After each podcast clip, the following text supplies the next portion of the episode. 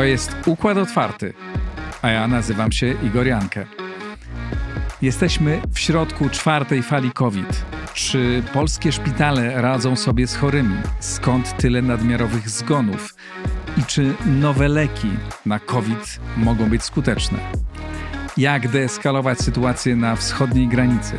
Czy w polskim rządzie działa komórka do spraw wojny informacyjnej z Białorusią i Rosją? Dlaczego Jarosław Kaczyński zaprasza do Warszawy szefów prawicowych partii z Włoch, Hiszpanii i Węgier? I czy w sprawie konfliktu z Unią nasz rząd idzie na ścianę? O tym wszystkim porozmawiam dzisiaj z Wojciechem Szczeklikiem, Markiem Budziszem, Łukaszem Jasiną i Marcinem Kędzierskim. Przypominam, że Układ Otwarty jest niezależnym podcastem. Możecie go słuchać na wszystkich platformach podcastowych i na YouTubie. Jeśli podobają Wam się moje rozmowy i chcecie, by podcast trwał i się rozwijał, możecie wspierać Układ Otwarty za pośrednictwem serwisu patronite.pl. Bardzo dziękuję wszystkim patronom za wsparcie, wszystkim dziękuję za rady, za komentarze, za sugestie.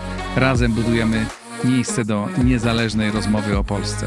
Jeśli słuchacie mnie na Apple Podcast, zostawcie tam swój komentarz. Jeśli korzystacie ze Spotify, weźcie udział w ankiecie, która jest dostępna w aplikacji. Komentujcie w mediach społecznościowych i polecajcie ten podcast znajomym. A teraz zaczynamy.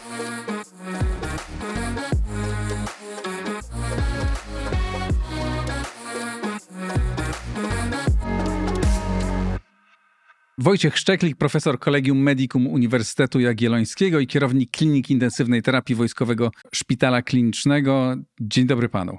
Dobry wieczór panie redaktorze, dobry wieczór państwu. Jesteśmy w środku czwartej fali COVID-u, czy dopiero na fali rosnącej, czy już, osiągnę, czy już osiągnęliśmy ten najtrudniejszy moment? To z każdą falą się coraz trudniej przewiduje, bo, bo, bo ten wirus się zmienia, ale Wydaje mi się, że jesteśmy gdzieś w okolicach środka tej fali, aczkolwiek ciągle, ciągle jeszcze, jeszcze, jeszcze przyrastają te, te zakażenia. Także, także obyśmy byli bliżej środka, ale, ale na fali narastającej. W porównaniu do poprzedniej e, fali jesteśmy w sytuacji o tyle lepszej, że połowa, czy trochę więcej niż połowa Polaków jest e, zaszczepiona, ale czy opieka zdrowotna w Polsce też funkcjonuje o połowę lepiej niż, e, niż przy tych pierwszych falach? Czy nauczyliśmy się czegoś, czy wyciągnęliśmy lekcje z poprzednich doświadczeń? Panie redaktorze, na pewno porównując do poprzednich fali, to, to, to dużo się zmieniło, bo to jest tak, że e, najgorsza była ta, dla nas ta pierwsza czy druga fala, kiedy tak naprawdę niewiele wiedzieliśmy o tym wirusie, nie, nie wiedzieliśmy, e, jak się przed nim chronić, jak go leczyć, jak zapobiegać zakażeniom. E, ale też nie mieliśmy sprzętu. E, I mm, ja pamiętam dobrze choćby tą drugą falę, kiedy tak na szybko otwieraliśmy te mm, jeden za drugim oddziały, to, to my tak naprawdę nie mieliśmy tych podstawowych materiałów do, do tego, żeby się sami chronić i, i dzięki społeczeństwu, dzięki zbiórkom, dzięki e, no, takiej powiedzmy sobie no, dużemu wsparciu całego narodu, my mieliśmy te, te, te sprzęty do nas docierały. Przy trzeciej fali teraz to, to już jak gdyby nie jest potrzebne. My mamy sprzęty medyczne, my wiemy, jak się przed tym wirusem chronić. No i to, co się na pewno bardzo zmieniło, to jest to, że pojawiły się właśnie te szczepionki, o których Pan mówi, i połowa społeczeństwa jest e, zaszczepiona. Plus leki, które też przybywają. Tak, o tym, o tym za chwilę porozmawiamy. Ja rozumiem, że jeśli chodzi o wyposażenie w sprzęt polskich szpitali wszystkich placówek medycznych jesteśmy wyposażeni dziś na wystarczającym poziomie. Y, tak, według mnie jesteśmy wyposażeni dobrze. Tego sprzętu w trakcie tej pandemii przybywało. To są różnego rodzaju zaawansowane mm, sprzęty, które służą do wsparcia e, układu oddechowego, naszych płuc e, w momencie, kiedy, kiedy dochodzi do niewydolności oddechowej. E, różnego rodzaju respiratory, od takich mniej inwazyjnych do, do tych najbardziej inwazyjnych, czy wreszcie nawet wsparcia takiego z utlenowaniem zewnątrzustrojowym jak ECMO. Także tych sprzętów zdecydowanie w trakcie pandemii w polskich szpitalach przybyło. A jeśli chodzi o organizację całej opieki zdrowotnej, sytuację szpitali. Ten moment, kiedy szpitale zostają wyłączone, bo stają się szpitalami covidowymi. Jak dzisiaj to działa w porównaniu do poprzedniej sytuacji? Czy wykonaliśmy już tutaj tę pracę, którą powinniśmy y, wykonać? Czy można było coś zrobić lepiej, czy możemy jeszcze coś poprawić? Panie redaktorze, no tutaj muszę powiedzieć, że ja jestem trochę tym zawiedziony, dlatego że to już jest e, prawie dwa lata, jak mamy do czynienia z tą pandemią, a pewnym sensie my za każdym razem stosujemy tą samą strategię, czyli tak wyczekujemy do ostatniego momentu, obserwujemy i, i stopniowo te oddziały uruchamiamy, czy nowe karetki posyłamy w miasto, ale w momencie, kiedy wszystko zaczyna się tak naprawdę walić nam na głowę. I to jest, to jest taka strategia mało wyprzedzająca to, co się dzieje, i, i to moim zdaniem mogłoby być lepiej trochę zorganizowane. No równocześnie to jest tak, że nasz potencjał zwiększenia tych łóżek jest na pewno większy i szybszy niż był na początku pandemii co nie zmienia faktu, że jak my te nowe łóżka właśnie tak zwane covidowe otwieramy, to równocześnie coś ta opieka zdrowotna traci. Czy to jest oddział kardiologii, czy to jest oddział onkologii, czy wreszcie interny, czy chirurgii, to zawsze to jest ze stratą jednak kolejny oddział covidowy to jest ze stratą dla, dla pozostałych dziedzin medycyny. A czy ta sytuacja jest możliwa, czy była możliwa do uniknięcia przy tych zasobach, które ma, jako państwo mamy, żeby, no bo co, musielibyśmy zbudować wyłącznie ekstra szpitale covidowe, żeby nie naruszać funkcjonowania tych istniejących. Teraz ja myślę, że to już nawet nie jest problem powierzchni tych szpitali, bo są też różne miejsca, gdzie mamy ulokowane szpitale tymczasowe, są różne szpitale zapasowe, które uruchamiamy, jak tego system wymaga. E, bardziej problem, jaki widzę, to jest taki, że, że tak naprawdę brakuje ludzi. Tak jak mówiliśmy, już nie sprzętu, ale mhm. ludzi, czyli w momencie, kiedy my musimy właśnie te dodatkowe osoby posłać na ten oddział covidowy, to zaczyna tych ludzi brakować w innym miejscu a równocześnie no, ta pandemia spowodowała, że sporo osób, y, myślę, odeszło z tego zawodu, czyli no, doszło do takiego wyczerpania e, sił, ale też takiego e, wyczerpania psychicznego, które widać codziennie na oddziale, a, a spowodowało też, że sporo osób odeszło z zawodu. Ta sytuacja wydaje się była trudna do uniknięcia i nie do jakby rozwiązania w krótkim, w ciągu, nie wiem, jednego roku czy dwóch, no bo nie wykształcimy nagle, nawet gdybyśmy, nie wiem, jakie środki na to przeznaczyli, tysięcy, czy dziesiątek, czy setek tysięcy nowych e, lekarzy i, i, i e, obsługi e, placówek medycznych, ale jakby co powinniśmy dzisiaj zrobić, jakie lekcje z tego wyciągnąć, po to, żeby no zapewne będą przychodzić następne takie trudne sytuacje, dawać sobie lepiej, lepiej radę. No, na pewno to, co nas jak gdyby, na, na, na, co jest dla nas najtrudniejsze, to jeżeli wzrastają hospitalizacje. I teraz, y, bo to jest ten moment, kiedy prawda, ten, ten system opieki zdrowotnej w pewnym sensie nie daje rady. I to, co jedyną taką interwencją, która jest zapobiegającą interwencją, to są tak naprawdę szczepienia. I to jest coś, co w pewnym sensie gdzieś tutaj u nas poszło nie tak, bo, bo jesteśmy zdecydowanie no, w ogonie Europy, jeżeli chodzi o te szczepienia. Także my nie zwiększymy tej ilości szybko osób, które pracują w ochronie zdrowia, nie wykształcimy lekarzy, nie wykształcimy pielęgniarek. Moglibyśmy próbować zmniejszać ilość hospitalizacji, a to tak naprawdę zależy w dużej mierze od szczepionek, no i oczywiście od przestrzegania tych pewnych zaleceń, które no również u nas nie są najlepiej przestrzegane, jak chociażby maseczki. Mhm. A w, no to przejdźmy wobec tego do, do, do szczepionek. Szczepionki dziś są dostępne. Można powiedzieć, że państwo, no nie wiem, nie reagowało na początku tak szybko, jakbyśmy sobie tego wymarzyli, chociaż w niewielu miejscach tak szybko e, e, reagowano, no ale dzisiaj to jest tak, że duża część społeczeństwa po prostu szczepić się nie chce, e, ma obawy, wątpliwości z tym związane i tak powiem, racjonalne argumenty nie, już do części ludzi z jakichś powodów nie, nie, nie, nie, nie przemawiają.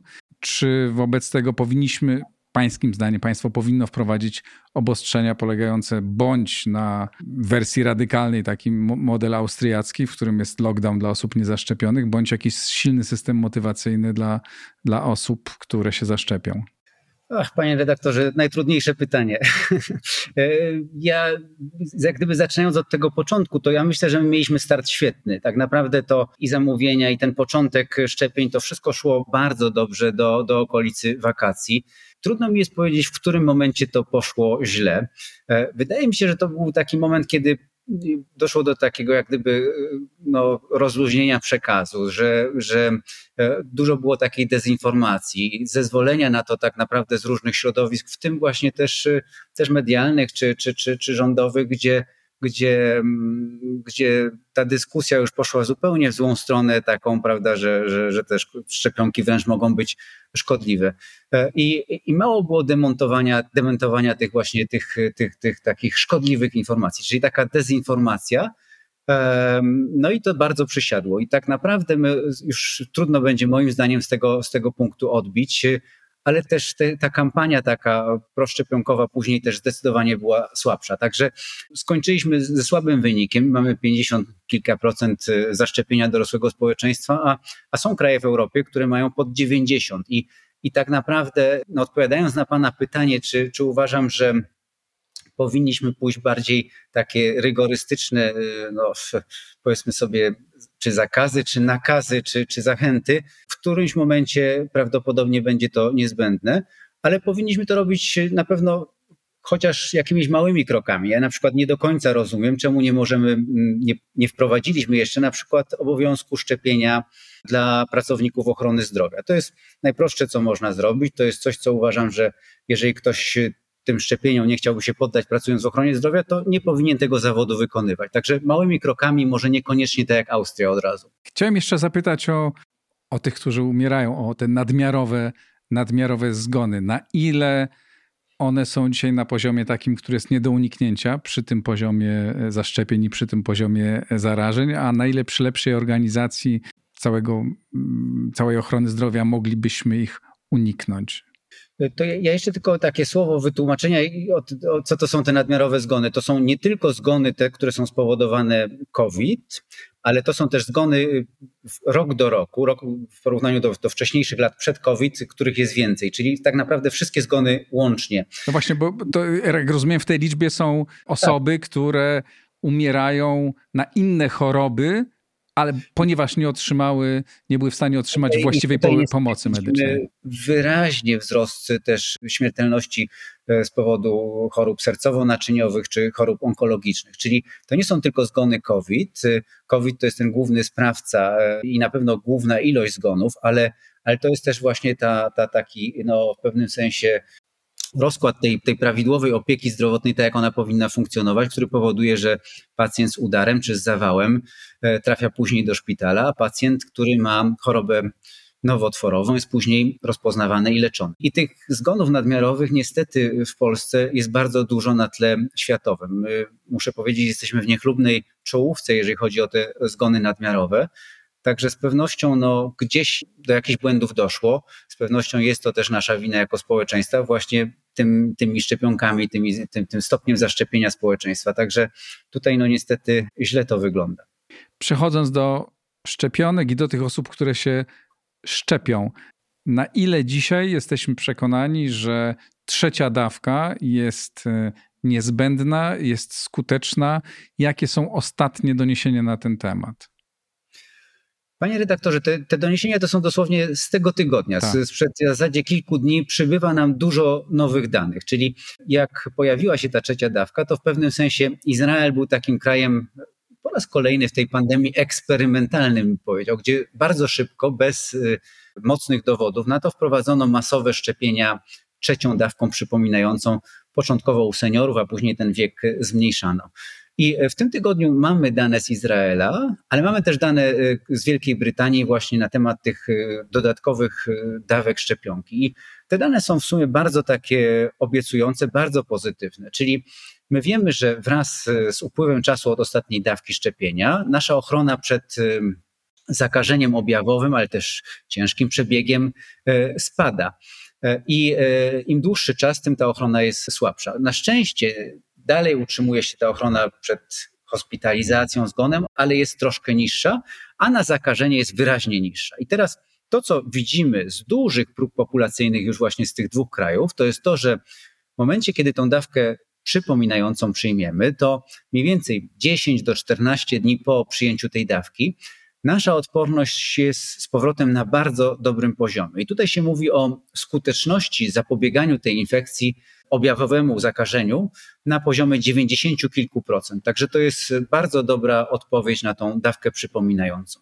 Czy to dotyczy wyłącznie osób, tak jak mówiło się do tej pory, 50 plus, czy warto, aby trzecią, po trzecią dawkę sięgały też osoby młode, 20-30-letnie? Warto. To jest tak, że największy efekt, y, na pewno największą ochronę mają osoby starsze i osoby, które mają choroby współistniejące albo obniżoną odporność z różnych przyczyn. To są na pewno osoby, które zdecydowanie powinny tą, tą dawkę przypominającą e, przyjąć. Najmocniejsze są dowody dla populacji powyżej 50 roku życia. Ale jak popatrzymy na te dane, powiedzmy sobie przekrojowo, wzdłuż tego wieku, czy jak się to rozkłada w poszczególnych grupach wiekowych, to każda grupa tak naprawdę e, ma pozytywną odpowiedź i dla każdego z nas to jest, to jest coś, co, co wzmocni naszą odporność. Także e, biorąc pod uwagę, że mamy taką możliwość w Polsce, ja mocno bym zachęcał Państwa do tego, że każdy, kto jest powyżej 18 roku życia, powinien taką dawkę przypominającą e, no, rozważyć. I na koniec o dwóch nowych lekach, które pojawiły się, czy informacje o nich e, pojawiły się, zostaną za chwilę już wprowadzone do, do obiegu. Proszę wytłumaczyć, co to są za leki i na ile one są skuteczne, dla kogo one są i kiedy, i czy i kiedy będą dostępne w Polsce. Panie redaktorze, dwa nowe leki w tabletkach, ale też wchodzą teraz przeciwciała monoklonalne. Także to jest, jak gdyby tych leków teraz będziemy mieli dosyć sporo e, w najbliższym czasie. I e, może króciutko o, o, o wszystkich tych lekach, czyli przeciwciała monoklonalne to są, to są leki, które co prawda są do stosowania bardziej szpitalnego, bo one są podawane w formie dożylnej, ale to są leki, które jak już się zaczynają objawy, mogą bardzo szybko pomóc, bo to są przeciwciała, które dostarczamy z zewnątrz, które łączą się z wirusem, z jego wypustkami, a już szczegółowo z tym białkiem S, które powoduje wnikania do naszej komórki i unieszkodliwiają ten wirus. To są leki, które tak naprawdę powinny być zarejestrowane, zarezerwowane dla populacji chorób szczególnego ryzyka. Na przykład chorób po przeszczepach, chorób osób dializowanych, czy po przeszczepach, czy z chorobami onkologicznymi leki, które są bardzo drogie, ale niedługo będą, mam nadzieję, dostępne również w Polsce. Czy tych przeciwciał jeszcze nie ma dostępnych w Polsce? Jeszcze nie ma, jeszcze mhm. nie ma, ale one już są zarejestrowane przez Europejską Agencję Leków i, i pewnie lada moment będą dostępne. Zdaje Tylko się, że w Niemczech są, są już dostępne, bo mój znajomy są... mówił mi, że właśnie to, który mieszka w Niemczech tak, obecnie, że to otrzymał. To nie wiem, czy, czy pan redaktor pamięta, to jest od dłuższego czasu tak naprawdę lek dostępny, bo to prezydent Trump, to jest ten słynny regeneron, którym on się leczył, między innymi. Mhm. A w Stanach Zjednoczonych czy, czy, czy w Ameryce Północnej to, lek, to są leki, które są stosowane już od no, dobrych kilku miesięcy. Także Europa jest trochę z tyłu, aczkolwiek niektóre kraje wyszły przed szereg, jak gdyby stosują to leczenie już wcześniej, między innymi Niemcy. Myślę, że w Polsce też będą te leki niedługo dostępne, ale jak mówię, tutaj jest olbrzymia bariera ceny, to jest na pewno kilka tysięcy złotych za terapię i równocześnie to, co nie możemy zapominać, to jest jeżeli weźmiemy tą odporność czynną, te przeciwciała właśnie, a odporność, którą możemy wyprodukować z podaniem szczepionki, te szczepionki są dalej lepsze. Czyli to jest no, tak naprawdę e, nie zadziałała szczepionka, rozważyć to. No i oczywiście populacja pacjentów, tak jak w immunosupresji, czy gdzie układ odpornościowy nie wytwarza odpowiednich przeciwciał, tam ten lek może pomóc. A te leki będą y, refundowane przez państwo? Czy to już wiadomo, czy jeszcze nie wiemy? Tego, tego? nie wiem, bo to jest teraz na etapie ustaleń. Tak jak mówię, bardzo drogie leki. Są kraje, które na przykład wprowadzają y, te leki tylko i wyłącznie dla osób, które się zaszczepiły. Tak. Czyli y, jeżeli w pewnym sensie nie chciałeś, nie zaszczepiłeś się, to jeżeli chciałbyś dostać to leczenie właśnie takim no, dużo droższym lekiem, to za nie zapłać. W wariancie radykalnym Singapur w ogóle e, wprowadził, e, wprowadził leczenie wszystkich osób niezaszczepionych e, płatnie. A jeszcze proszę krótko na koniec o tych dwóch tak. lekach, które pojawiają się w tabletkach. Tak, panie redaktorze, to są leki, które są lekami przeciwwirusowymi. Producenci to Merck i Pfizer o różnych mechanizmach działania. Ten lek, który wprowadza mm, Merck, to jest lek, który powoduje, że wirus, jak się namnaża, e, w jego genom wprowadzane są takie mutacje bezsensowne, e, które powodują, że, że, że ta komórka zaczyna się mylić i w pewnym momencie tak naprawdę ta replikacja ustaje. Mutacje bezsensowne to są, to jest określenie tego. Czyli nie są, on, on, nie jest w stanie w pewnym momencie się powielić. Mhm. Temu, to po prostu hamuje to jego, jego wzrost. I jest jedno badanie kliniczne, którego rezultaty nie widzieliśmy jeszcze w pełni, ale były już oceniane przez Agencję Technologii Leków, gdzie stosując ten lek na początku choroby w ciągu pierwszych pięciu dni, jak występowały objawy, hospitalizacje i śmiertelność zmniejszały się około 50% trochę naszych obaw ze względu na to, że to jest jednak lek mutagenny. Nasz genom jest inny niż wirusa, ale, ale jednak to dłuższa obserwacja e, być może jest jeszcze potrzebna. I te 50% skuteczności dotyczy również osób, które były leczone, które nie były zaszczepione wcześniej to jest populacja pacjentów, która zachorowała na COVID i nie była zaszczepiona. Mhm. Trwają A, teraz badania, u pacjentów szpitalnych, trwają też u pacjentów y, zaszczepionych, także to są, to są powiedzmy sobie, teraz toczy się kilka badań z tym, z tym lekiem, dosyć obiecujący. E, I On drugi lek, ten Pfizera. Proszę? I drugi lek, ten Pfizera. Drugi lek Pfizera też hamuje replikację, czyli namnażanie się wirusa, ale robi to troszkę inaczej. Robi to jak gdyby w dwóch miejscach, dwa mechanizmy. To jest lek połączony, e, gdzie jedną z cząsteczek jest lek, który znamy z leczenia HIV czy AIDS, a druga to jest nowa cząsteczka, która mm, blokuje wytwarzanie enzymów, które są niezbędne, niezbędne wirusowi do namnażania. I teraz y, proteaz. E, I ten lek wydaje się być jeszcze bardziej skuteczny. Ta skuteczność, znowu, jeżeli chodzi o te hospitalizacje i zgony, była na poziomie około 89 85%, w zależności od tego, jak szybko ten lek zastosowaliśmy. Czyli to są nowe leki, które będą na, naszym takim na, nowym narzędziem leczniczym na samym początku choroby, jak pojawiają się objawy, ale znowu dla, myślę, dla takiej populacji wyselekcjonowanej osób, które są narażone na najcięższy przebieg. Niemniej dużo bezpieczniej, dużo pewniej, jesteśmy w dużo pewniejszej sytuacji, jeżeli wcześniej się zaszczepimy. To bez wątpienia. Czy, tak. czy jest bardzo prawdopodobne, że za pół roku będziemy mówić o tym, że powinniśmy się zaszczepić po raz czwarty, a za rok po raz piąty? To nie jest jakaś informacja, która jest ukrywana. Ja myślę, że to raz, że wszyscy się tego spodziewamy, a dwa, że coraz więcej osób o tym dyskutuje. Czyli my nie wiemy, na ile ta, powiedzmy sobie, trzecia dawka, czy ta przypominająca dawka, e, ile ona się utrzyma. Tego, tego nikt na razie nie wie. Są kraje, które przed nami się zaszczepiły, więc będziemy mieli te informacje w Polsce wcześniej, ale wszystko to idzie w kierunku takim, powiedzmy sobie, trochę jak szczepienia na grypę, czyli że będą to szczepienia, które no, będziemy musieli przypominać.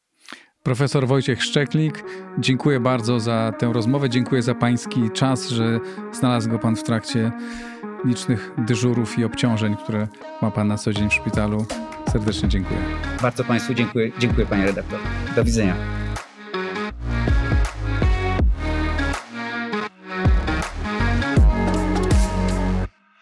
Marek Budzisz, Tygodnik Sieci, Strategy and Future. Dzień dobry.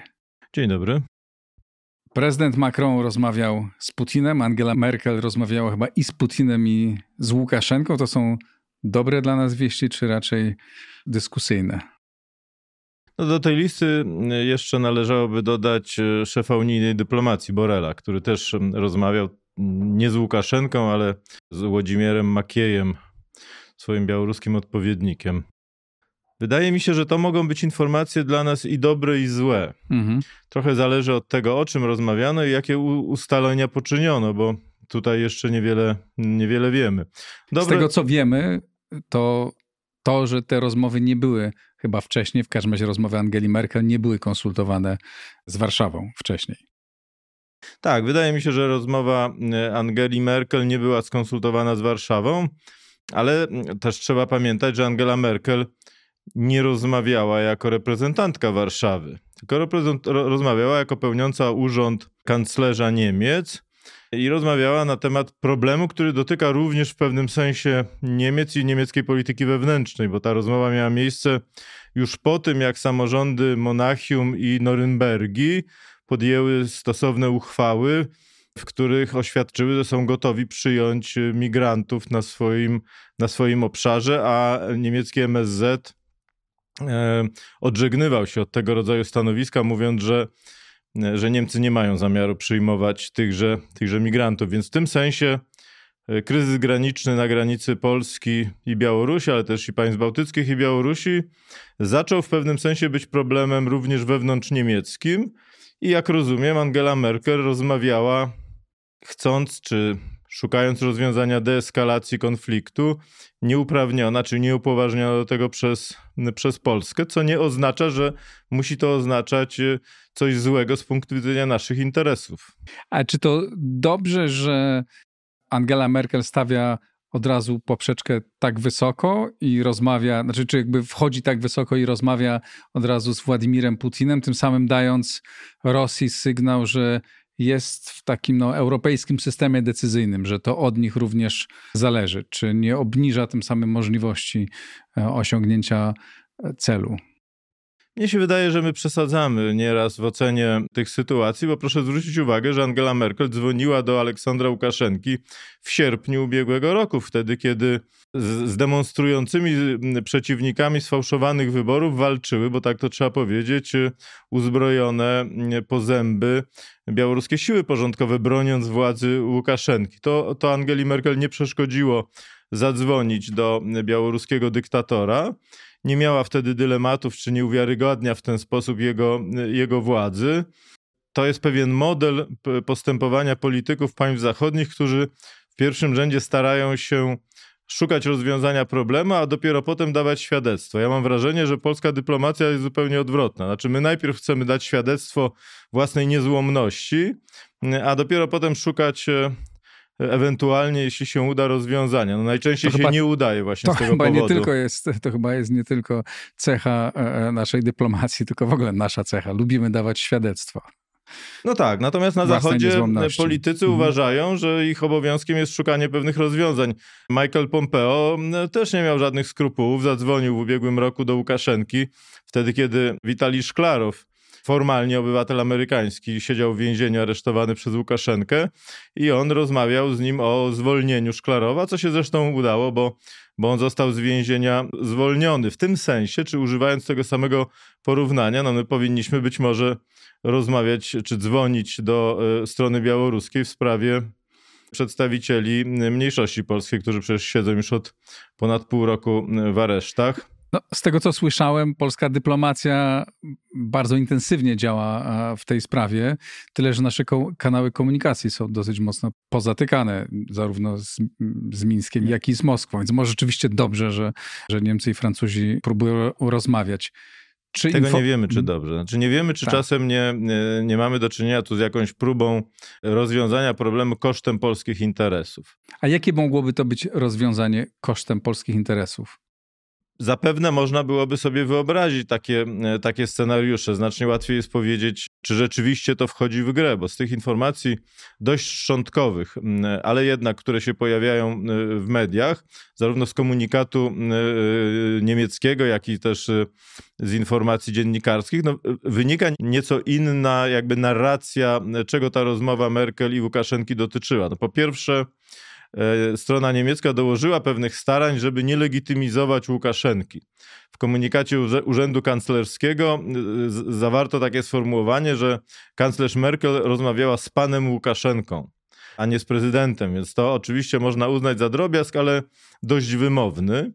E, po drugie, wreszcie tam się skoncentrowano przede wszystkim na kwestii rozwiązania kryzysu humanitarnego, bo to, że on e, ma miejsce, to przecież nie ma, e, nie ma wątpliwości, mm, ale e, też w pewnym sensie to odpowiada pewnym propozycjom formułowanym kilka dni wcześniej, zarówno przez Putina, jak i Łukaszenkę.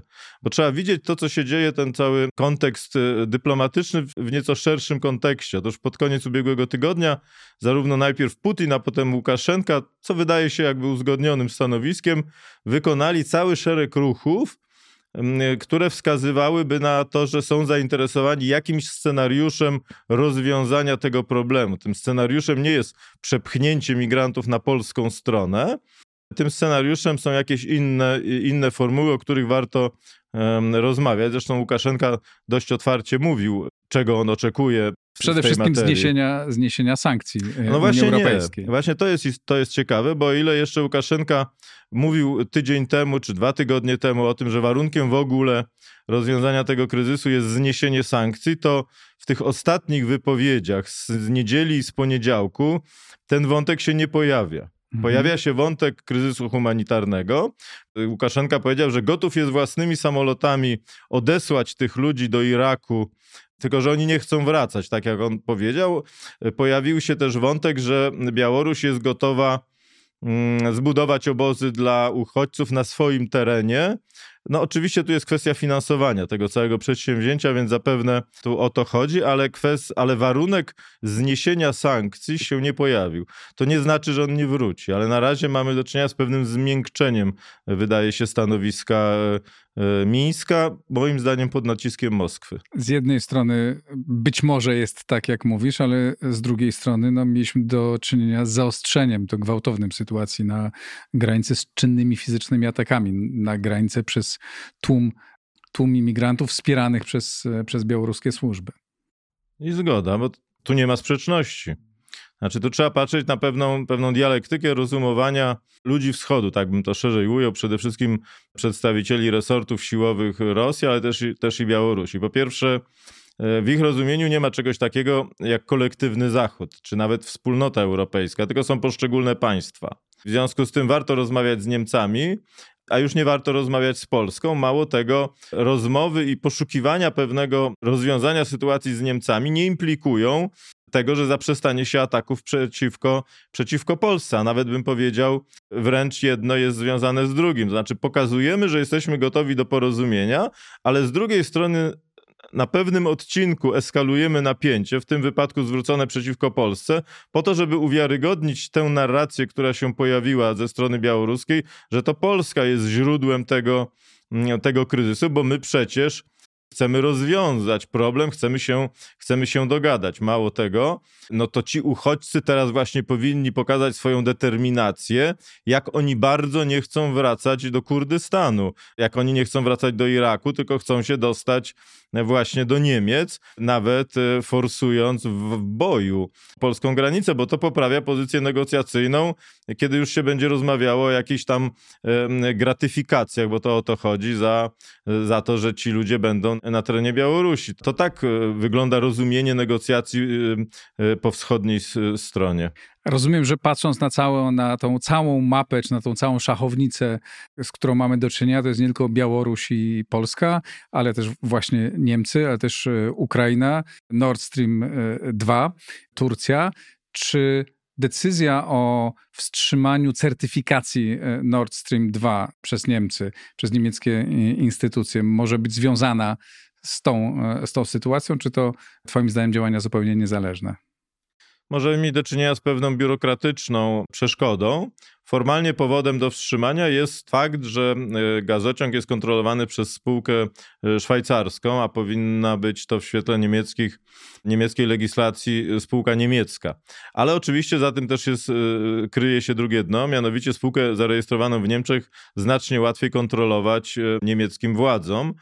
To też jest pokazywanie w ramach takiego właściwie ciągłej sygnalizacji strategicznej, no bo polityka zagraniczna polega na ciągłym sygnalizowaniu drugiej stronie, że my mamy możliwości oddziaływania, nie używamy ich, ale, ale wy musicie wiedzieć, że mamy takie narzędzia i, i proponujemy też porozumienie. Jeżeli nie chcecie się porozumieć, no to my wtedy zaczynamy e, tych narzędzi, które e, są dla was dolegliwe, zaczynać, e, zaczynać używać. Więc tu wydaje się, że możemy mieć też do czynienia właśnie z takim sygnałem. Tym bardziej, że proszę zwrócić uwagę, to, co ja określam mianem zmiękczenia stanowiska Białorusi i, i szerzej Moskwy w sprawie kryzysu y, granicznego, zaczęło się od momentu, kiedy Łukaszenka dość ewidentnie przelicytował, to znaczy powiedział, że jest gotów zakręcić e, czy, czy zablokować gazociąg jamalski, e, który dostarcza gaz do Europy Zachodniej, czyli pojawił, pojawił się ten argument, nazwijmy to broni gazowej. To zostało bardzo źle przyjęte w Moskwie. Putin od razu udzielił wywiadu stacji e, Rosja i gdzie powiedział, że po pierwsze, pierwsze o tym słyszy, po drugie jest to dość mało prawdopodobne, a po trzecie, co najważniejsze, bardzo źle to by wpłynęło na relacje między Rosją a Białorusią. Więc Łukaszenka przelicytował, Putin e, pokazał mu, że te, tej, tego, tego narzędzia presji gazowej nie należy używać, ale tym samym, tym komunikatem e, pokazał też drugiej stronie niemieckiej, że to jest pewna dźwignia na postępowanie rosyjskie, tak? że to jest ich słaby punkt, że oni chcą utrzymać wiarygodność jako e, dostawcy surowców energetycznych do Europy Zachodniej. Niemcy odpowiedzieli właśnie wstrzymaniem tego procesu certyfikacji, co ja odczytuję, że po prostu zrozumieli, że to jest narzędzie, którym można z Rosją jakoś, e, jakoś grać, a może skłonić Moskwę do wywarcia pewnej presji na Mińsk, żeby ten kryzys graniczny e, rozwiązać. No tego jeszcze nie wiemy. No, Rosja oczywiście bardzo łatwo może wpłynąć na, na, na Mińsk, ma bardzo dużo narzędzi do tego. Co w tej sytuacji Polska powinna dalej e, robić, oprócz tego, że solidnie popilnować granicy no i pomagać tym ludziom, którym, którym pomóc trzeba? Jakie my mamy dzisiaj narzędzia? Czy powinniśmy jednak dążyć do tego, żeby wojska NATO były fizycznie, nawet symbolicznie, ale jednak fizycznie obecne na naszej granicy, tak jak ma się, czy nie wiem, czy już się pojawiło, czy ma się pojawić tam dziesięciu żołnierzy brytyjskich, co brzmi trochę śmiesznie, ale z drugiej strony to jest jednak pewien sygnał wyraźny. I czy powinniśmy e, bardziej korzystać z, z tego, w czym może nam pomóc Frontex?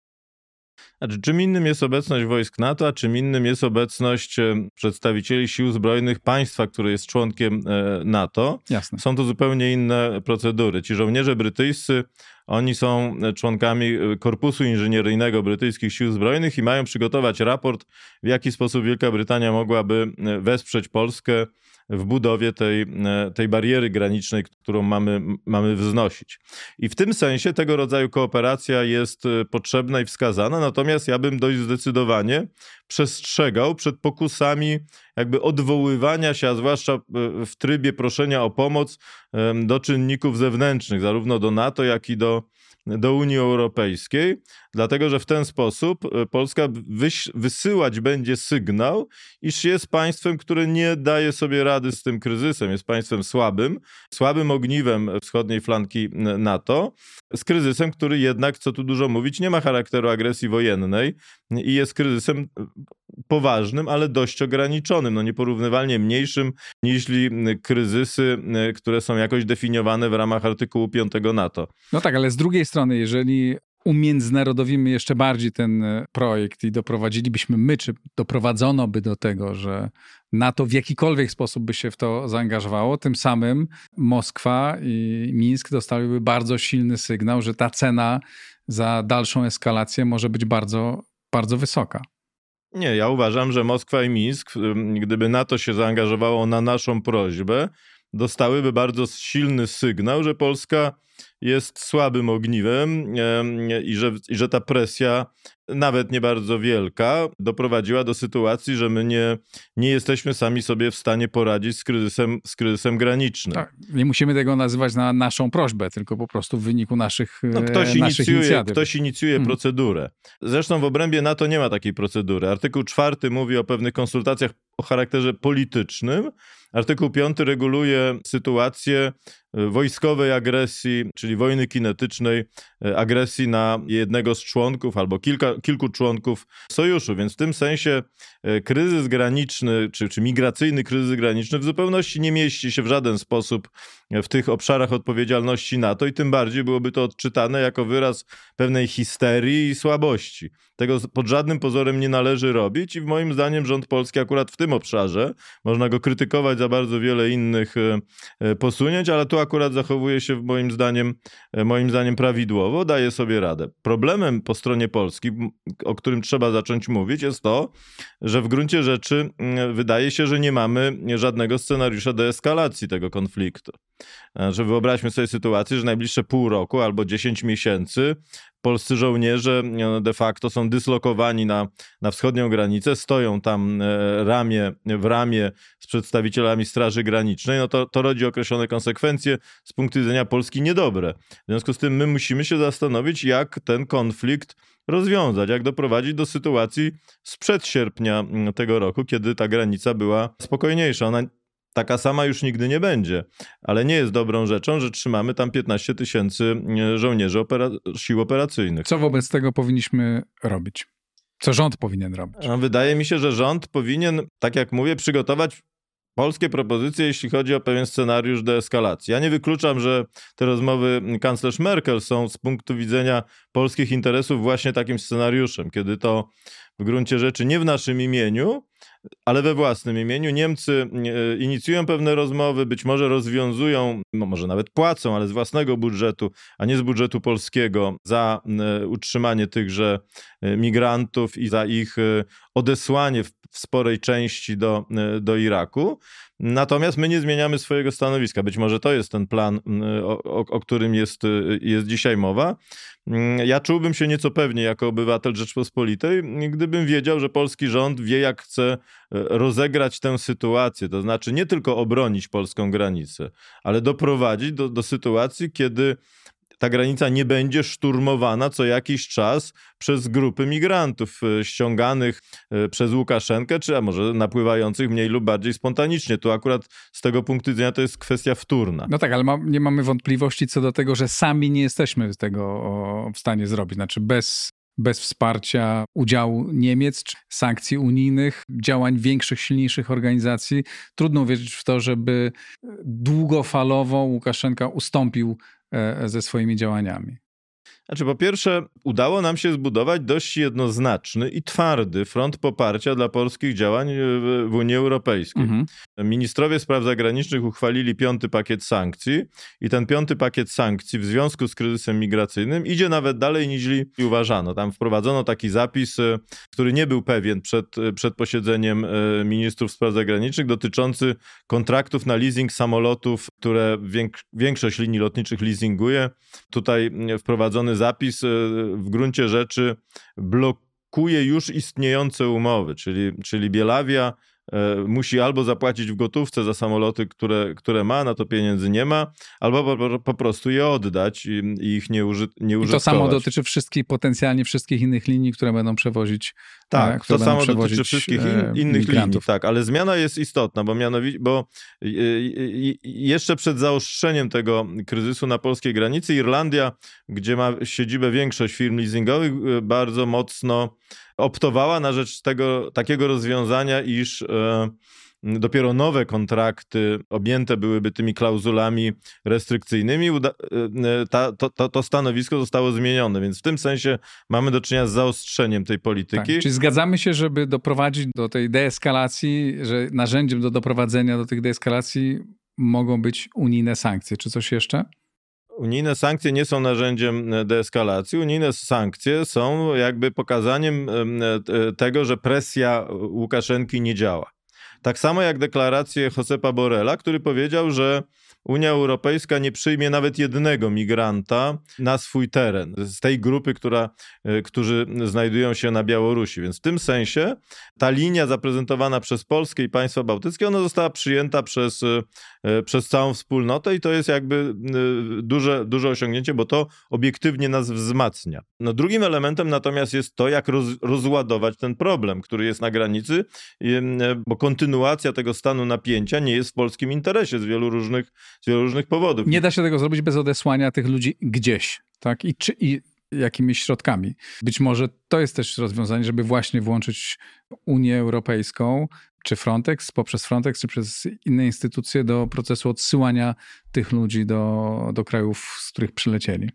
Być może to jest jedno z rozwiązań. Ja zresztą też formułowałem takie propozycje, na przykład e, wspólnej inicjatywy polskiej ale i państw bałtyckich, ale może w ramach koalicji chętnych do tej inicjatywy mogą się przyłączyć Niemcy, żeby nasze placówki dyplomatyczne w trybie odpowiednio wzmocnione zaczęły, ale na terenie Białorusi, przyjmować y, te wnioski azylowe y, od y, tych przybyszów z z Bliskiego Wschodu, tam je rozpatrywać i decydować, czy, czy kwalifikują się oni do uzyskania azylu, czy nie, bo, bo ja nie wykluczam, że są ludzie, którzy ten azyl powinni uzyskać. To jest jakaś techniczna formuła, ale ona pokazuje, że po pierwsze chcemy rozwiązać sytuację, po drugie Wydaje się, że warunkiem w ogóle tego rodzaju porozumienia powinno być dopuszczenie pomocy humanitarnej, no bo nie jest rzeczą akceptowalną bezczynne przyglądanie się czemuś, co zaczyna wyglądać jak katastrofa humanitarna. To nie o to chodzi, kto zawinił, tylko o to chodzi, mm, jak reaguje cywilizowany świat, w tym i, w tym i Polska na tego rodzaju e, zjawisko. No, Ale Polska próbuje dostarczać, czy próbowała Zgoda. kilkakrotnie dostarczać środki do, Polska, przez granicę. Tak, no, dlatego hmm. mówię o pewnym pakietowym rozwiązaniu, hmm. tak, o rozpatrywaniu tych wniosków, o wzmocnieniu najchętniej na terenie Białorusi przez odpowiednio wzmocnione misje dyplomatyczne państw granicznych oraz być może Niemiec, jeśli, jeśli chcą się w to zaangażować. I warunkiem zapewne uruchomienia tej procedury powinno być, powinna być zgoda na dopuszczenie transportów humanitarnych, zgoda przez stronę e, mhm. białoruską, ale ci ludzie, którzy przybyli na Białoruś w charakterze turystów, powinni na Białorusi po prostu pozostać. I to strona białoruska powinna zapewnić im utrzymanie i i, i, powinna zapewnić im jakby godziwe warunki e, funkcjonowania. My bądź możliwość powrotu do swoich krajów. Bądź możliwość po, powrotu do swoich krajów i być może powinniśmy jakby współfinansować ten, ten proceder repatriacji tychże, tychże ludzi. Jakkolwiek paradoksalnie by to nie brzmiało, że musimy zapłacić za to, że Łukaszenka tych ludzi ściągnął, ściągnął do Białorusi po to, żeby nas e, de facto za, zaatakować. No ale Taka jest sytuacja. Więcej nas kosztuje trzymanie takiej liczby e, wojska i służb porządkowych na granicy niż, niż jednorazowy wydatek. Marek Budzisz, bardzo dziękuję. Dziękuję bardzo. Przypominam, że słuchacie niezależnego podcastu Układ Otwarty. Możecie wspierać ten podcast za pośrednictwem patronite.pl. Serdecznie do tego namawiam. Łukasz Jasina, rzecznik Ministerstwa Spraw Zagranicznych. Dzień dobry. Dzień dobry, kłaniam się. Znamy się od lat, więc nie będziemy udawać tego, rozmawiałem po imieniu. To nigdy nie działa dobrze, jak się nagrywa rozmowę. Tak. Czy dziennikarze, twoim zdaniem, jako rzecznika MSZ, powinni być obecni na granicy? Myślę, że w wielu wypadkach mogłoby to pomóc, ale dziennikarze byli już obecni na granicy na przełomie sierpnia, września i mówiąc szczerze, nie zawsze to pomagało. No dobrze, ale czy rolą władzy jest decydowanie o tym, czy dziennikarze pomagają, czy nie pomagają? No, rolą... dziennikarze, zwłaszcza z mediów opozycyjnych, zwykle nie, pomada, nie pomagają, a z nieopozycyjnych pomagają, a z nieopozycyjnych pomagają. Odpowiem tak, e, istnieją przepisy prawne, które zostały wprowadzone. Te przepisy wprowadzone zostały, zagłosował za tym parlament, podpisał to pan prezydent. I te przepisy są takie, a nie inne. I można mieć prywatne opinie dotyczące tego, czy się jest za tym, żeby dziennikarze jeździli. Można mieć prywatne opinie popierające to, co rząd robi, ale jako urzędnik popieram oczywiście dokładnie to, co wszystko jest, y, co, co w tych przepisach jest. Nie mam innego wyjścia, jest to mój obowiązek. Jestem z tego nawet dumny, że przestrzegam prawa. Rozumiem, że jesteś w trudnej sytuacji i doceniam to, jak próbujesz z tego wybrnąć. Rzecznik jest zawsze w trudnej sytuacji to nie cisnę cię o tym już, co ty prywatnie uważasz, ale zakładam, ponieważ przedstawiciele rządu zaczęli prywatnie mówić... o... uważam, że ostatni Bond był nie najlepszy. Że ostatni? Że ostatni film o Bondzie był bardzo niedobry, a wręcz nie najlepszy. O tym mm, bardzo chętnie sytuacja. porozmawiamy e, innym razem. Ja go jeszcze nie widziałem. Mówi się o tym, że pan premier zdaje się powiedział o tym, że być mhm. może dziennikarze zostaną dopuszczeni jakby to miało wyglądać? Czy jest już jakiś pomysł na to, czy to będzie pól dziennikarzy, czy to, czy to będą wybrane miejsca? Ja o żadnym e, takim pomyśle nie wiem. Mhm. Pan premier bardzo słusznie rzucił tę opinię. Ona musi być rozważona przez tych, którzy są gospodarzami stanu e, wyjątkowego w tamtym terenie. To są osoby takie właśnie jak pan premier, jak minister Kamiński, jak ludzie, którzy decydują o tym, czy warunki związane z tym stanem wyjątkowym się zmieniają. My na razie mamy przepisy prawne obowiązujące do 2 grudnia. W tym tygodniu zresztą e, mamy bardzo poważną debatę nad nimi. Tak czy siak, one są. One mogą być zawsze zmienione wcześniej. Mogą być udzielone różnego rodzaju specjalne zgody, ale powtórzę, o tym decydują ci, którzy podejmują te polityczne decyzje. A tacy ludzie na przykład jak ja, rzecznik Ministerstwa Spraw Zagranicznych, mogą co najwyżej, jeżeli takie decyzje byłyby podjęte, pomóc w odpowiednim przeprowadzeniu tej całej sprawy dzięki kontaktom z dziennikarzami, zwłaszcza zagranicznymi, bo e, całym szacunkiem uważam, że nawet rzecznik MSZ nie powinien się mieszać do spraw dziennikarstwa krajowego. I tyle. I powiem tak jeszcze, jeżeli by taka decyzja została podjęta, my jesteśmy gotowi na to, żeby pomóc naszym e, kolegom ze służb MSWiA w, w zaproszeniu takich osób. Ale jeżeli taka decyzja będzie podjęta, Rozumiem, że na razie nie ma żadnych rozmów Nic o tym nie temat. wiem. Nic o tym nie wiem przynajmniej. Okay. Czy nie tracimy ważnego elementu w tej wojnie również informacyjnej? Tego, że CNN jest wpuszczany po stronie białoruskiej i może opowiadać poruszające historie o losie ludzi, prawdziwe zresztą, tylko jak są wyjęte z kontekstu, czy pokazane jest tylko to, no to wtedy my na tym wizerunkowo tracimy. Myślę, że bardzo dużo tutaj spraw poruszamy i każda z nich jest bardzo trudna i one się ze sobą nie zawsze zbiegają. bo to, że dziennikarz jest po stronie białoruskiej, to akurat zwłaszcza dziennikarze CNN i BBC nas tutaj poruszyli, to wcale nie oznacza, że musi od razu być nieobiektywny i opowiadać wyłącznie łzawe historie. Może wbrew pozorom ma bardzo wiele źródeł do pozyskania informacji z obszaru Polski. Mamy na przykład Polskie Centrum Pomocy Międzynarodowej, Wojciecha Wilka, bardzo ważną instytucję, która tak trochę zastąpiła medyków na granicy ostatnio. I pan Wojciech e, jest w stanie obiektywnie, nie popierając rządu, ani go nie popierając, komentować e, to, co się dzieje na granicy w kontaktach z zachodnimi mediami. Czyli można to zrobić i po stronie polskiej. To jest kwestia obrazka. Ja czasami tak sobie myślę, podstawowym problemem tego, że niektórzy narzekają na ten zakaz, jest to, że nie mają obrazka do setki. A jednak bądźmy szczerzy, to nie zamyka źródeł informacyjnych. Bądźmy też szczerzy w trzecim aspekcie. W Polsce pewien nieobiektywizm dotyczący tego, co się dzieje w pograniczu, istniał bez względu na to, czy dostęp tam był, czy też nie istniał. Czy tracimy? Istnieją różne sposoby informowania. Bardzo wiele osób na świecie słucha się jednak tego, co choćby Ministerstwo Spraw Zagranicznych ma w tej sprawie do zakomunikowania. Nie jestem takim pesymistą. Dobrze, to jak w tej chwili wygląda polityka komunikacyjna dotycząca tego konfliktu, który jest wprowadzony na wielu, y, na wielu różnych poziomach, również informacyjnego. Moja obserwacja była taka człowieka z zewnątrz, że na początku nie prowadziliśmy żadnej polityki i po prostu ci dziennikarze, którzy się dodzwonili, którzy złapali nakręcone przez kogoś filmiki, to mieli od pewnego momentu to się trochę zmieniło, bo pojawiły się te filmy robione z helikopterów, które odegrały chyba ważną rolę, no bo one pokazywały, nawet sięgały te obrazki za, za drugą stronę. Jak to wygląda od, od wewnątrz? Czy jest jakaś powołana specjalna grupa, która zajmująca się e, tym aspektem? Niejawnych współpracujemy ze sobą. To są różne aspekty współpracy bo każdy ma też inne zadanie. Czym innym ma komunikować rzecznik Ministerstwa Spraw Zagranicznych. Tutaj naszą specjalizacją jest choćby udział naszych e, członków naszego kierownictwa w, i, i rzecznika także w e, zagranicznych audycjach medialnych. Bardzo ważny aspekt, który z zasady bardzo często spada na MSZ, bo to jest kwestia języków i organizacji pewnych rzeczy przez nasze placówki w różnych państwach. A mamy tego jak na razie całkiem sporo. Nie, żebym się chwalił tutaj ilością, ale to jest spora część świata od różnych wersji językowych Al Jazeera aż przez, przez kolumbijskich nadawców publicznych, aż do Chin, prawda?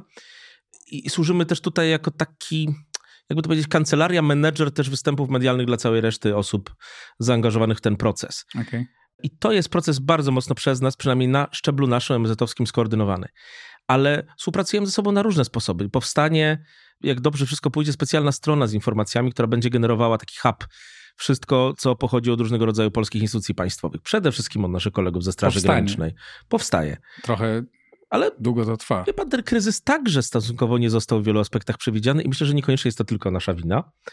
Takie rzeczy się zdarzało. Mhm. 9-11 też nie został przygotowany odpowiednio komunikacyjnie 9-10 września. My tutaj codziennie stajemy w nowych aspektach. Dobrze, tak a czy, jest, czy, działa, czy działa specjalny sztab w ramach e, rządu, który zajmuje się wyłącznie wojną komunikacyjną? Czyli osoby, komunikowaniem są, i w sieci. Są osoby do tego powołane no. i istniejące struktury medialne w ramach rządu i innych e, służb współpracują ze sobą wzajemnie, koordynują to wszystko, co razem robią. Aha. A czy prowadzimy również działania ofensywne, takie, że głosy reprezentujące niekoniecznie formalnie polski rząd, ale to, co polski rząd, czy co, co Polska by, chciałaby e, pokazać i również w tych krajach, których, z których przyjeżdżają imigranci i w różnych krajach Zachodu i na Białorusi Obok i w Rosji. Jawnych, tutaj bardzo mocno chciałbym y, uczcić y, pracę kolegów z Konsulatu Generalnego w Irbilu. Aha. Irbil to jest miasto jednak bardzo symboliczne dla tego wszystkiego, co się teraz dzieje. To może nie jest dobry cytat, mówi się, tam wszystko się zaczęło, ale tam się zaczęło. To było lotnisko, z którego zaczęły się te białoruskie czartery, jedno z kilku. Mhm. My tam mamy placówkę dyplomatyczną, pamiętamy, że my mamy bardzo dobrą siatkę kontaktu z Kurdami na całym świecie, różnego rodzaju przedstawicielstwa tutaj w Polsce. W Iraku także ta dyplomacja nasza działała to bardzo duża praca tej placówki doprowadziła choćby do tego, że my jesteśmy obecni w kurdyjskich mediach. Mhm. To co tam się dzieje? Co, co wykonują ci ludzie, nasi dyplomaci? Zdobywają po prostu kontakty i dzięki temu my potem trochę wchodzimy na gotowe. Nie tylko pan konsul występuje, ale również ja, minister Przydacz. W takich stacjach jak Kurdystan 24, w takiej telewizji Rudaw, która jest agencją informacyjną też kurdyjską, dostaliśmy szansę wypowiadania się i dochodzą do nas głosy, że bardzo wielu ludzi dzięki tym stacjom mówiącym po kurdyjsku dowiedziało się tak naprawdę o tym, co tutaj się dzieje że podróż, że Polska mówi nie, nie przyjeżdżajcie do nas. Mhm. A czy wedle twojej wiedzy, czy wiedzy, którą posiada polski rząd, opinia publiczna w tych krajach, czyli ludzie, mieszkańcy tych państw, z których imigranci do nas przechodzą, już wiedzą w swojej masie o tym, że to nie jest tak, że się przylatuje do Mińska i pięć godzin później ja myślę, jest się w Berlinie? To wymagałoby lepszych badań, czy wcześniej wiedzieli w mhm. masie o tym Mińsku mhm. i jak to było szerokie w tamtejszym społeczeństwie. I myślę, że to zostanie zrobione. Natomiast ważne, że już wiedzą, że to funkcjonuje, że mamy tu też wsparcie tamtejszych władz, zamknięcie białoruskich konsulatów, ograniczenie lotów. To są rzeczy, które funkcjonują w tamtejszych środkach masowego przekazu. I nie jest tak, że jesteśmy bezbronni. To zawsze pozostaje kwestią oceny, czy zrobiliśmy wystarczająco dużo. Ciężko jest to oceniać w tym momencie podczas takiego ostrego działania. I nie mówię tutaj, żeby się bronić. Myślę, że wszyscy do tego, jak kiedy już ta akcja zostanie zakończona, kiedy mam nadzieję, to wszystko się uspokoi, kiedy pan Łukaszenko, tak liczę, się cofnie będziemy w stanie jakoś to ocenić, jak wiele zrobiliśmy. Jak na przykład dobrze funkcjonowała nasza polityka informacyjna, prowadzona choćby przez instytucje państwowe, które z samej zasady nie mogą sobie pozwolić na y, lekceważenie różnego rodzaju procedur i urzędniczych piramid. I ja jestem na to gotowy zresztą i liczę też na wsparcie tych kolegów, którzy nas teraz bardzo mocno krytykują w takiej ocenie. Zapewne, ale na razie po zapewne tego, skupiamy się po prostu na, tę tak, ocenę A na razie przyjdzie. skupiamy się trochę bardziej na pracy o, mhm. i na wykorzystywaniu jak największej ilości możliwości, jakie nam świat daje. I to jest taki trochę duży paradoks, ale im ta sytuacja jest ostrzejsza, tym tych możliwości mamy więcej, zainteresowanie Polską rośnie. A jak duża jest ta grupa ludzi, która pracuje nad komunikacją w cyberprzestrzeni, na forach, e, w mediach społecznościowych? Czy w ogóle są tacy ludzie, którzy to robią? W każdej i... placówce jest ktoś taki. E, polskiego Ministerstwa Spraw Zagranicznych. Ja nie też... mówię o tym, kto zamieszcza nie, nie, nie posty rozmawia... raz na trzy dni na oficjalnej stronie. Tylko no, różnie który... z tym bywa. To jak to z ludźmi każdej instytucji są aktywni i aktywniejsi, a czasami są mało A czy mamy taką e, komórkę, taki oddział, który dzisiaj tak jest, mamy rozmaite oddziały wojskowe, stricte wojskowe, Nie mamy, ale mamy tą... w każdej instytucji wydział, który się tym zajmuje. Biuro, referat, ja mam Wydział Komunikacji Internetowej na przykład, który się zajmuje koordynowaniem wszystkich polityk MSZ-u, w tym również i tej. Mhm. I to są ludzie bardzo ciężko pracujący. My widzimy zazwyczaj piramidę, e, wierzchołek piramidy w postaci jakże uroczych tweetów i komunikatów, ale tej pracy jest więcej. A czy pojawiają się też takie komunikaty, które są generowane przez osoby współpracujące z polskim państwem, które nie są podpisane wprost? Generalnie żaden rzecznik nigdy nie potwierdza, jak wiele zrobiło w The Record. I myślę, że to jest również związane z naszą znajomością, ale korzystamy także i z takich źródeł.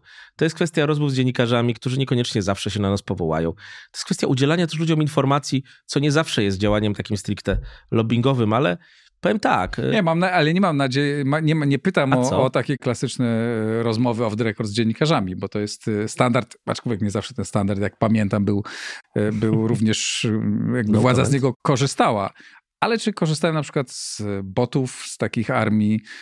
Z całą pewnością nie ma niczego takiego w Ministerstwie Spraw Zagranicznych. A być może jest gdzie indziej. Być może, ale po pierwsze tego nie wie, a po drugie być może koledzy nawet jak mają, to tego mi nie powiedzą. Nie żarty żartami. Mhm. Nikt nigdy E, jeżeli jest solidnym urzędnikiem państwowym, nie ujawni do końca takich narzędzi swojej pracy. Ale Czyli fakty... nie potwierdzam i nie zaprzeczam. Nie wiem. Okej. Okay. Proszę, jednak widzę, że już się w tych trudnych sytuacjach coraz lepiej panu rzecznikowi e, idzie w odpowiadanie na tak trudne pytania. To zadam pytanie jeszcze trudniejsze, okay. dotyczące już nie konfliktu, konfliktu czy wojny, jak to woli, na granicy z Białorusią, ale w ogóle naszego wizerunku w światowych mhm. mediach i wśród światowej opinii dzisiaj, zwłaszcza dotyczącej naszej sytuacji w Unii Europejskiej.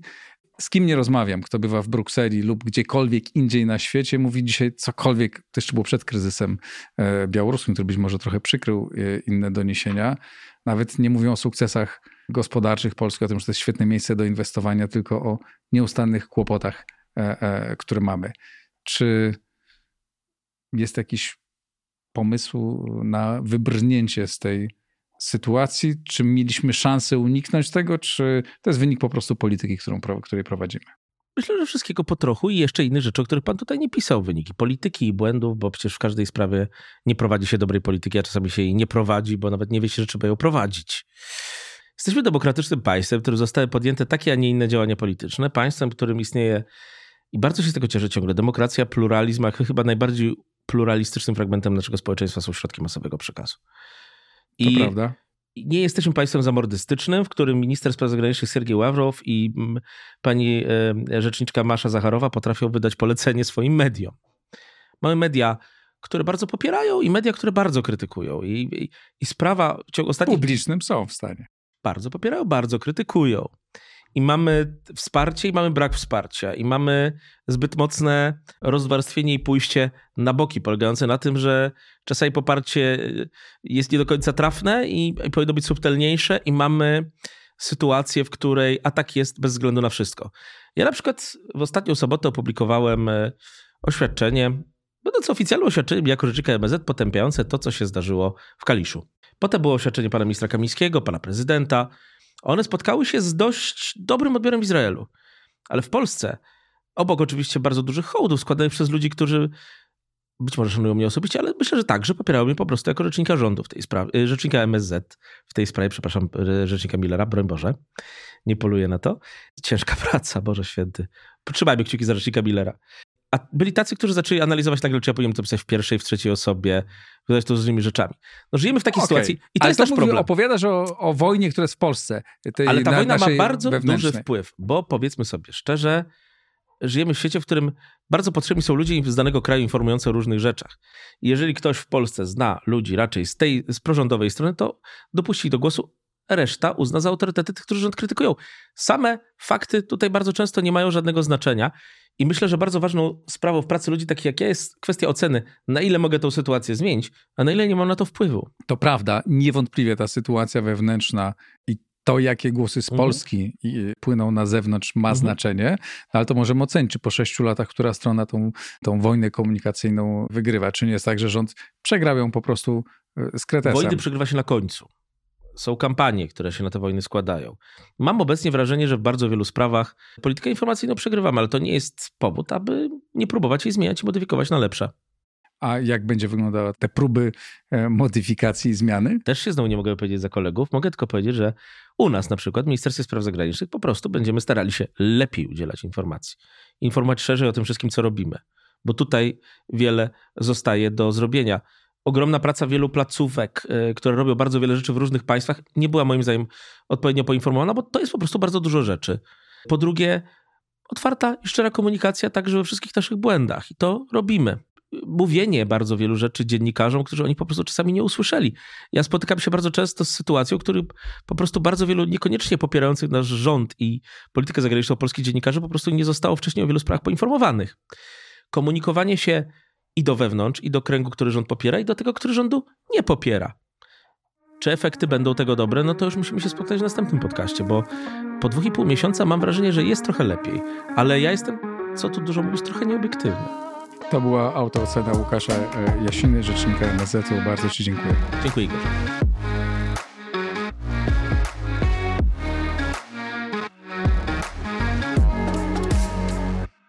Marcin Kędzierski, Uniwersytet Ekonomiczny w Krakowie i Centrum Analiz Klubu Jagiellońskiego. Witaj serdecznie. Dzień dobry. Jarosław Kaczyński zaprosił do Warszawy przedstawicieli kilku prawicowych europejskich partii, między innymi partię braci Włochów, e, e, Ligę, hiszpańską partię Vox i, i węgierski Fidesz. Porozmawiajmy o tym, czemu służy ten ruch i w jakim kierunku zmierza polska partia rządząca, ale najpierw gdybyś mógł wytłumaczyć naszym widzom i słuchaczom, co to są za, za ugrupowania, jaką one mają wizję Europy, zwłaszcza myślę o partiach włoskich i hiszpańskich, ale o Fidesu też może parę e, słów zamienimy. Przede wszystkim e, te partie są bardzo zróżnicowane. To są partie, które mają profil umownie, nazwijmy to prawicowy, natomiast ta prawicowość e, oznacza cokolwiek innego w Hiszpanii, co innego we Włoszech i co innego na Węgrzech. W tym sensie to, co łączy te partie, to niewątpliwie sceptyczny stosunek wobec istniejącego kształtu y, integracji europejskiej. Natomiast jeżeli już zejdziemy y, do detali, to tak naprawdę zobaczymy, że czy to partia Vox, czy to partia tych, tych braci Włochów, czy, czy Fidesz, no mają już różną wizję, jak ta Unia Europejska, jak, ta, jak ten proces integracji mógłby wyglądać. No choćby jeżeli chodzi o y, stosunek Unii Europejskiej do partnerów zewnętrznych, takich jak na przykład Rosja, bo tutaj już będziemy mieli ogromne różnice pomiędzy tym, co dzisiaj mówi Prawo i Sprawiedliwość, a na przykład tym, co można słuchać od tych ugrupowań prawicowych czy tych eurosceptycznych na południe Europy. A jeśli chodzi o sam kształt Unii Europejskiej i jej dalszą integrację, sposób funkcjonowania i ich stosunek do takich kulturowych, y, najważniejszych kulturowych sporów, czy one mają podobną wizję, czy czymś się różnią od siebie?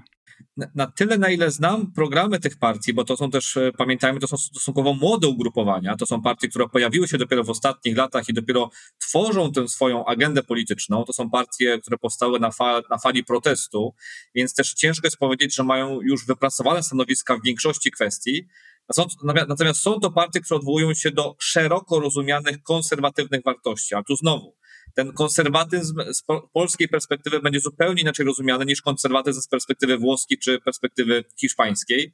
Więc wydaje się, że to, co e, dzisiaj jest takim podstawowym łącznikiem między tymi wszystkimi ugrupowaniami w takim wymiarze konserwatyzmu, to jest podejście do roli narodów w procesie integracji europejskiej, czyli na ile dzisiaj e, państwa członkowskie mogą i powinny przekazywać swoje kompetencje na poziom europejski. I tutaj jest e, wydaje się pewny Jungtim i dla Vox, czy to dla, dla Fratelli Italia, czy właśnie dla PiSu i czy, i, czy Fidesu, żeby jednak pozostawić sporą część kompetencji e, w państwach członkowskich i przekazywać do Brukseli jedynie te obszary, które dotyczą głównie polityki gospodarczej. To są te elementy, które, e, które będą łączyły te wszystkie, e, te wszystkie partie. Wśród tych ugrupowań zaproszonych y, nie ma, albo w każdym razie nie słyszeliśmy o tym, by zostały e, zaproszone. Nie ma Frontu Narodowego Marie Le Pen, czyli tego, tej e, francuskiej organizacji, często określanej przez mainstream jako skrajna, choć mająca już bardzo duże poparcie przecież we Francji. E, chociaż z samą Marią Le Pen spotykał się mm, mm, polski premier Mateusz Morawiecki. Czy tutaj nie ma żadnych kontaktów i to nieprzypadkowo nieprzypadkowo nie zaproszono Marie Le Pen. Wydaje mi się, że mogą istnieć dwa powody, dla których nie doproszono Zjednoczenia Narodowego e, francuskiego. Po pierwsze, Włochy, Hiszpania i Polska to są państwa peryferyjne, to są państwa wschodu i południa, które mają wspólne interesy, żeby e, negocjować z unijną północą. Francja jednak zaliczana jest do państwa rdzenia, tego, tego motoru integracji europejskiej francusko-niemieckiego, więc e, z jednej strony to może być pokazanie pewnego jednoczenia się tych europejskich peryferiów, no a z drugiej strony to też nie można zapominać, że obecnie e, Polska jest w fazie jakiegoś resetu z Francją, po to też, żeby mieć jak rozumiem, większe przełożenie na politykę niemiecką e, i ostatnia wizyta prezydenta Dudy w Paryżu, rozmowy o budowie elektrowni atomowej, na przykład kupione od Francuzów, czy o zakupie łodzi podwodnych, czy na przykład o zakupie nowej floty dla e, polskich linii lotniczych LOT. To są wszystko te obszary, gdzie, e, gdzie istnieje pole czy płaszczyzna współpracy między Polską i Francją, a dokładniej między obecnym rządem, obecną ekipą rządową w Polsce, a prezydentem Emmanuelem Macronem. Więc wydaje mi się, że nie jest to przypadkiem, że w tym czasie trudnym dla Macrona, czyli tuż przed wyborami, bo przypomnę, wybory już za pięć miesięcy, nie chcemy jako państwo wysyłać sygnału, że wspieramy jego głównego kontrkandydata ale też być może jest to taki sygnał, że PiS w Europie nie chce stać najbardziej przy tej prawej ścianie, z którą jest kojarzone ugrupowanie Marie Le Pen. Tak, ale wtedy nie trzeba byłoby współpracować z Fidesem, który też jest skojarzony jako partia, która znajduje się faktycznie bardzo już po przy tej prawej stronie. Zresztą e, podobną opinię, podobną opinią cieszy się hiszpański Vox, więc nie wydaje mi się, że akurat ten element był, był znaczący. Wydaje mi się, że jednak te, te dwa, które wspomniałem wcześniej, czyli kwestia współpracy z Macronem, otwartych tych możliwości, właśnie tych pól współpracy dotyczących ewentualnych przetargów oraz kwestia właśnie tej peryferyjności, czyli pewnego sojuszu względem państw północy, czyli tych państw, które raczej mają wizję bardziej oszczędnej Unii, bliżej współpracującej, ale niechętnej na przykład do transferów i, do, i niechętnej do tego, żeby utrzymywać integrację w takim kształcie, jakim ona wygląda obecnie to ciągle jednak są ugrupowania niezbyt, y, niezbyt duże i y, które nie, nie, nie, będą razem stanowiły jakiegoś bardzo znaczącego głosu w Parlamencie Europejskim. Czy, czemu służy tak naprawdę ten, twoim zdaniem, ten e, gest Jarosława Kaczyńskiego? No to jest bardzo dobre pytanie, na które chyba nie ma jednoznacznej odpowiedzi. Faktycznie w Parlamencie Europejskim mamy dzisiaj cztery liczące się siły, do tych trzech tradycyjnych, czyli Partii Ludowej, Partii Socjaldemokratycznej i Partii Liberalnej dołączyli Zieloni. No i to są też cztery partie, które mają prawie 70% głosów w Parlamencie Europejskim i pozostałe frakcje, które się nie mieszczą, czyli albo skrajna lewica, albo no właśnie te grupowania prawicowe, takie jak europejscy konserwatyści i reformatorzy, do których należy e, Prawo i Sprawiedliwość, czy te ugrupowania, do których dzisiaj należy na przykład e, Włoska Liga, e, no to są partie, które nie mają istot, czy frakcje, które nie mają istotnego wpływu na decyzje w Parlamencie Europejskim. I też nie wydaje się, aby taki głos uzyskały, chociaż musimy pamiętać, że sytuacja polityczna jest dynamiczna. Jeżeli popatrzymy na to, co dzieje się choćby we Włoszech, to poparcie dla trzech partii może nie populistycznych, ale sceptycznych wobec istniejącego kształtu integracji, czyli właśnie Ligi, braci Włochów oraz Ruchu Pięciu Gwiazd, to poparcie dla tych trzech partii wynosi blisko 60%, więc w sytuacji wyborów, które czekają nas za dwa lata we Włoszech, no to, czy za półtora roku tak naprawdę, no to nie da się wykluczyć, że przyszły włoski rząd będzie znacznie bardziej eurosceptyczny e, niż obecny gabinet premiera Włoch. Czyli może to być jakieś posunięcie takie długo, które przyniesie długofalowo polityczne korzyści PiSowi, ale nie rozwiąże tych problemów, z których dzisiaj, z którymi dzisiaj polski rząd boryka się w Unii Europejskiej. Czy dobrze rozumiem i czy Twoim zdaniem dzisiaj rząd, Prawo i Sprawiedliwość mają jakiś plan, i a jeśli tak, to jaki to jest plan no, uregulowania czy jakiegoś zmniejszenia tego napięcia, które jest między rozmaitymi już instytucjami europejskimi a, a polskim rządem? polskim państwem.